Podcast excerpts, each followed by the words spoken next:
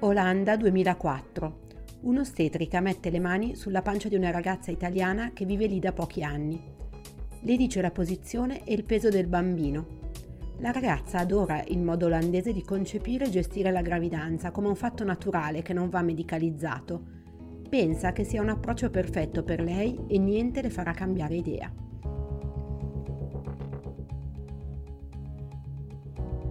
Io sono Giuliana Arena e questo è Sconfinate, Storie di altri mondi, il podcast di Expat Click. Vi raccontiamo storie di vita ordinaria in espatri spesso straordinari, esperienze di vita mobile a tutte le latitudini della nostra comunità di donne senza confini.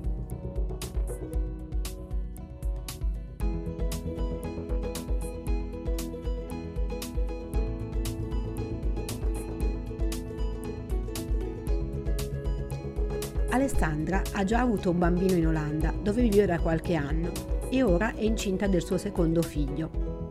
È stato un momento della mia vita costellato da um, imprevisti, errori medici, incontri bizzarri, secondo me, e tanta tanta fortuna. Quindi nel 2004 vivevo a Schiedam in Olanda, già da tre anni e, ed ero incinta del mio secondo bambino. E a mio marito viene eh, offerto una promozione, quindi un nuovo pi- progetto a Sharjah negli Emirati Arabi, il che vuol dire un nuovo espatrio. Quindi le cose da fare sono tantissime.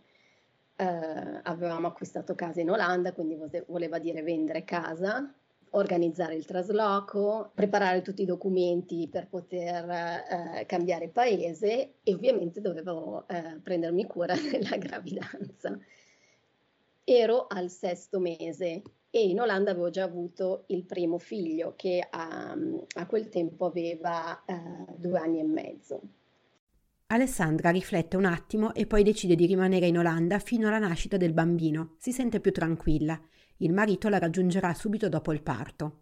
Mio marito parte e viene subito assorbito in toto dal nuovo lavoro, lavora sette giorni su sette, um, le ferie che si prospettano sono poche. Prendiamo diciamo, la decisione sofferta che l'avrei chiamato appena entrata in ospedale.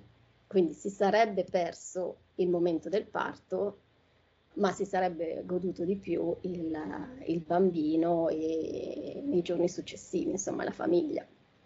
Alessandra vuole partorire in Olanda perché adora il modo in cui lì viene gestita la gravidanza, un approccio completamente diverso da quello italiano. Molto simile a quello neozelandese, è un po' unico e si caratterizza da um, gruppi di ostetriche indipendenti che seguono la donna in gravidanza uh, dall'inizio della gestazione alla conclusione. Quindi ne curano gli aspetti fisici, emozionali, culturali. Quindi il parto è considerato la cosa più naturale del mondo e la gravidanza non è medicalizzata. Quindi questo vuol dire che uh, non vedi ginecologi, non vedi medici, a meno che tu non sia considerata una donna a rischio. Quindi mi sembra di ricordare ci fossero soltanto due ecografie eh, nell'arco della gravidanza e pochissimi esami del sangue o controlli delle urine. L'ostetrica ti, se- ti segue dove tu vuoi partorire, o in ospedale o a casa. E io mi sono subito trovata benissimo in questa filosofia e, e quindi volevo continuare la mia seconda gravidanza così come avevo fatto la prima. Ma poi vabbè è bellissimo perché queste ostetriche ti ascoltano la pancia con le mani e ti sanno esattamente dire il peso, dov'è la testa, dove sono i piedi e ci azzeccano sempre. Sono incredibili. In effetti, quando era arrivata in Olanda incinta all'ottavo mese del primo figlio, aveva portato alle ostetriche tutti gli esami fatti fino ad allora in Italia e loro l'avevano guardata preoccupate, come se una tale mole di esami potesse essere giustificata solo da una situazione patologica. Questa volta però, verso la fine del terzo trimestre, Alessandra avverte qualcosa di strano. Nel senso che eh, inizio ad avere le mani gonfie, le gambe gonfie, ehm, l'andare in bicicletta mi pesa non c'è nessuna controindicazione ad andare in bicicletta, la bicicletta è il tuo mezzo di trasporto principale se vivi in Olanda, però veramente facevo fatica. E mh, mm, ricordo che lo feci presente alle ostetriche, che erano sempre attentissime, anzi uh, erano preoccupate per la mia salute mentale perché sapevano che ero da sola, mio marito non c'era, ero... Mh, um, ed ero mi- presa da altri mille pensieri, però mi avevano rassicurata dicendo che erano mm, cose normali nel terzo trimestre. La mia pressione sanguigna stava in al- inoltre aumentando, però a- avendo io sempre sofferto di pressione bassa, uh, in pratica i suoi parametri alla fine rientravano nella normalità e quella non è stata tanto considerata come fattore rischioso. Intanto la mamma di Alessandra la raggiunge Inoltre grande appoggio per lei è l'amica Bianca. E, e ho come riferimento eh, la mia amica Bianca e la sua famiglia, gli unici italiani con me a Skidam a quel tempo. E, ehm, Bianca proprio, cioè, ne ho una profonda riconoscenza perché quando le ho chiesto se, eh, se la sentiva di venire con me in ospedale, di seguirmi fino alla fine, non aveva esitato a dirmi di sì. Il 28 settembre cominciano le doglie e Alessandra chiama il marito dicendogli di prendere il primo aereo, l'ospedale che deve allertare l'ostetrica e Bianca che si precipita da lei in bicicletta. Saluta la sua mamma e il bambino e va all'ospedale. Il parto è molto doloroso anche perché le ostetriche sono contrarie all'epidurale, ma è rapido.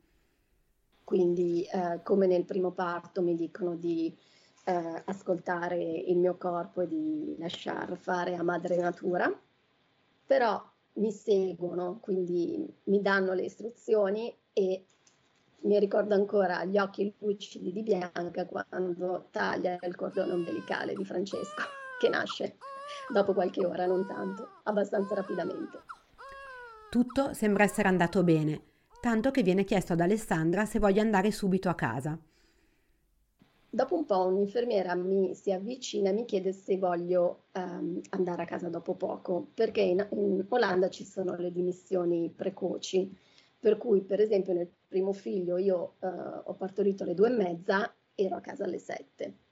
E, e quindi potevo insomma tornare a casa dopo qualche ora, però esito e dico no, eh, sto in ospedale e lo lascio l'indomani quando mio marito mi verrà a prendere, perché mi sembrava una cosa più, più carina da fare, insomma.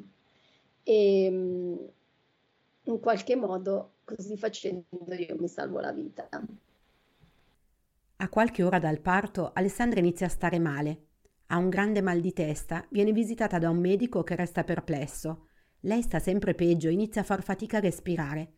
Cerca di tenere duro per non spaventare la sua mamma. Ad un tratto arriva un altro medico che sembra mettere molta soggezione a tutti.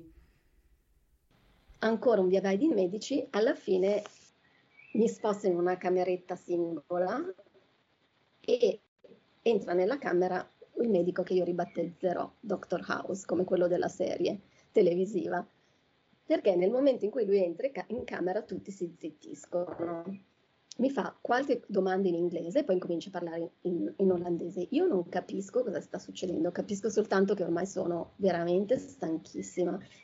E, ehm, impartisce appunto delle istruzioni, eh, mi guarda con un misto di incredulità e compiacimento e, e se ne va. E da lì mi trasportano in terapia intensiva dove rimango per quattro giorni. Alessandra è spaventata, ma nessuno le spiega niente, nessuno risponde alle sue domande. Intanto finalmente arriva il marito, ma anche a lui non vengono date grandi spiegazioni.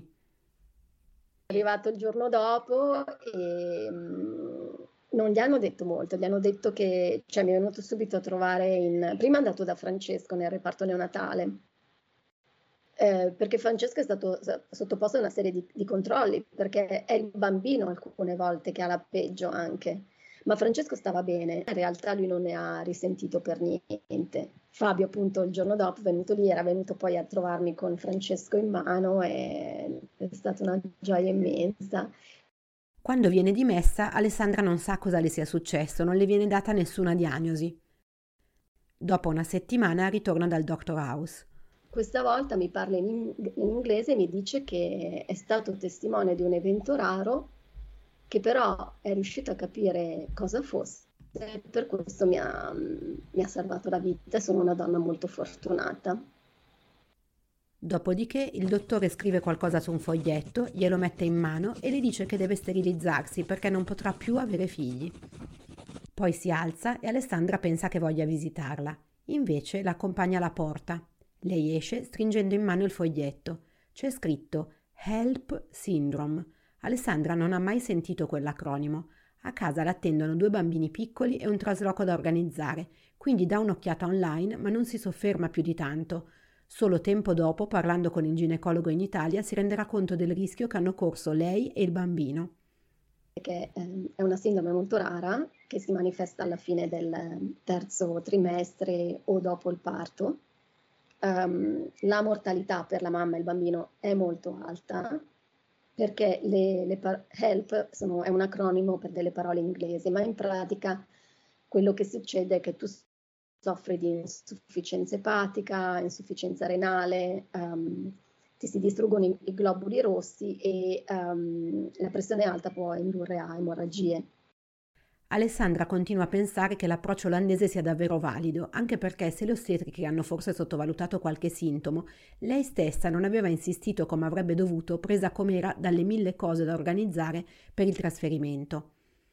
Se le ostetriche mi avessero fatto un, un'analisi del sangue o del, um, dell'esame delle urine, se ne sarebbero accorte in tempo. Um, con questo però non vorrei mettere in cattiva luce una, diciamo un, un sistema, un approccio alla gravidanza che io comunque ho amato e considero fantastico perché um, la partnership che si crea con l'ostetrica e il fatto che tu come um, diciamo donna sia in controllo della gravidanza dall'inizio fino al momento del parto è incredibile. Um, hanno fatto degli errori? Sì, uh, l'hanno fatto. In questo caso, secondo me, e probabilmente avrei potuto essere io più pedante e dire a loro che effettivamente non stavo bene, che la mia pressione si stava, sal- stava salendo, che le mie mani e le mie gambe gonfie probabilmente non così eh, non erano un buon sintomo, però alcune volte quando hai altre cose in testa le cose sfuggono di mano e e allora un po' di fortuna e l'illuminazione di un medico poco empatico ma acuto nella diagnosi non guastano. Il ginecologo italiano le sconsiglia di avere altri figli perché la HELP è una sindrome ricorrente, potrebbe essere troppo rischioso. Ma quattro anni dopo, quando Alessandra è a Perth, in Australia, arriva il terzo, che nasce con un parto naturale come gli altri, anche se questa volta Alessandra sceglie l'epidurale appunto avevo reiterato alla ginecologa il concetto che volevo una gravidanza poco medicalizzata, un parto naturale. E, e lei che insomma forse anche una, una, ginecologa di una certa età che insomma con una certa esperienza effettivamente è stata bravissima. E alla fine della gravidanza i miei valori ematici stavano sballando però um, il bambino era pronto per cui Edoardo è nato un paio di settimane prima del termine ed essendo il terzo figlio non ho approfittato di nessuna dimissione precoce, ma mi sono, sono stata in ospedale i quattro giorni. Potendo tornare indietro, Alessandra sceglierebbe nuovamente di partorire in Olanda, perché per lei aver vissuto i parti in modo così naturale è stato impagabile. L'unica cosa che avrebbe cambiato non è certo questo. Forse le sarebbe piaciuto che i medici, nel momento in cui purtroppo ne ha avuto bisogno, fossero stati un po' più empatici. Però mi è piaciuto perché effettivamente hai un modo di conoscere il tuo corpo veramente... No, io ricordo i parti in Olanda veramente col cuore.